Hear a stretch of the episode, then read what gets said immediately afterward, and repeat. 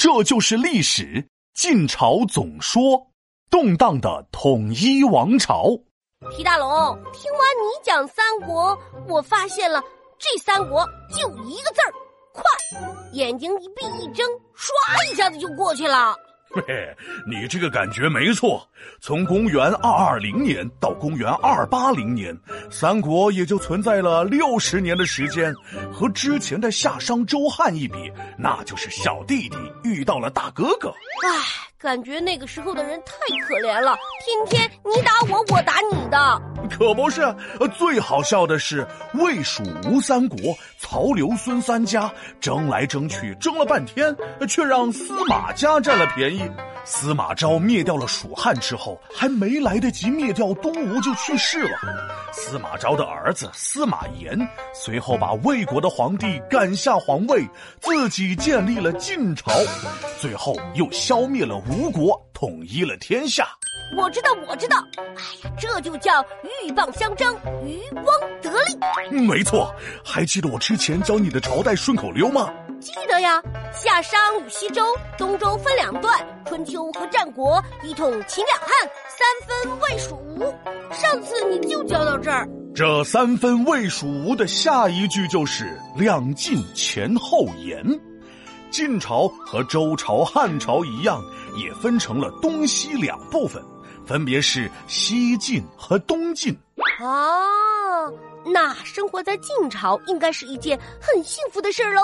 大一统之后，一定过着安稳、没有战乱的生活喽。呃，怎么说呢？呃，这晋朝和三国一比，呃，可以说是没有最乱，只有更乱了。司马炎不是都建立了晋朝，统一了天下了吗？咋还能乱呢？这晋朝的乱是从内部开始的。内部，自己人打自己人啊！唉，本是同根生，相煎何太急呀！哎呦，我发现你还真是会活学活用啊！没错，就像你说的，还真是自己人打自己人，造成了八王之乱。什么王八之乱呀？这咋还跑水里去了呀？我说的是八王之乱。晋朝建立之初，司马炎为了巩固自己的统治，给司马家的兄弟们分封成了各种诸侯王。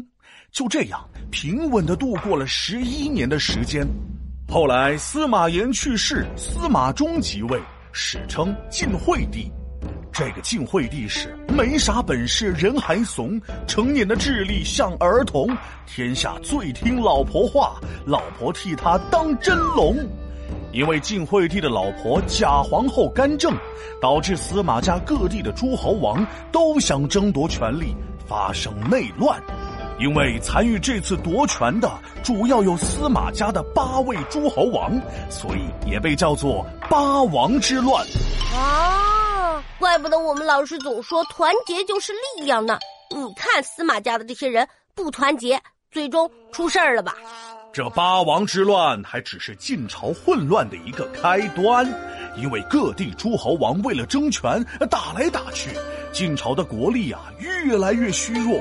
就在这个时候，北方各少数民族瞅准了机会，纷纷趁乱反晋，史称五胡乱华。哎，你司马家团结在一起的时候，我打不赢你；现在你们自己家掐成这样，我还打不赢你了。于是晋朝的皇亲贵族纷纷渡江南下，躲避战乱。这其中有一个皇族叫做司马睿。跟着大部队到达了江南之后，建立了一个新的王朝，以此为界。这之前的朝代就叫做西晋，而司马睿建立的则称为东晋。那躲到南方之后，老百姓总能安稳一段时间了吧？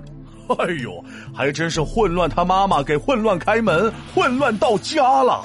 因为北方来的贵族瞧不上南方本地的贵族，各种势力又开始了权力的纷争。然后就这样争着争着，打着打着，东晋也就结束了，开启了下一个历史时期——南北朝。说完西晋，说东晋，然后就是南北朝，这几个朝代刚好就凑齐了东西南北。皮大龙敲黑板，历史原来这么简单。三国之后是两晋，以一个“乱”字来呼应。内外齐乱是西晋，南渡之后见东晋。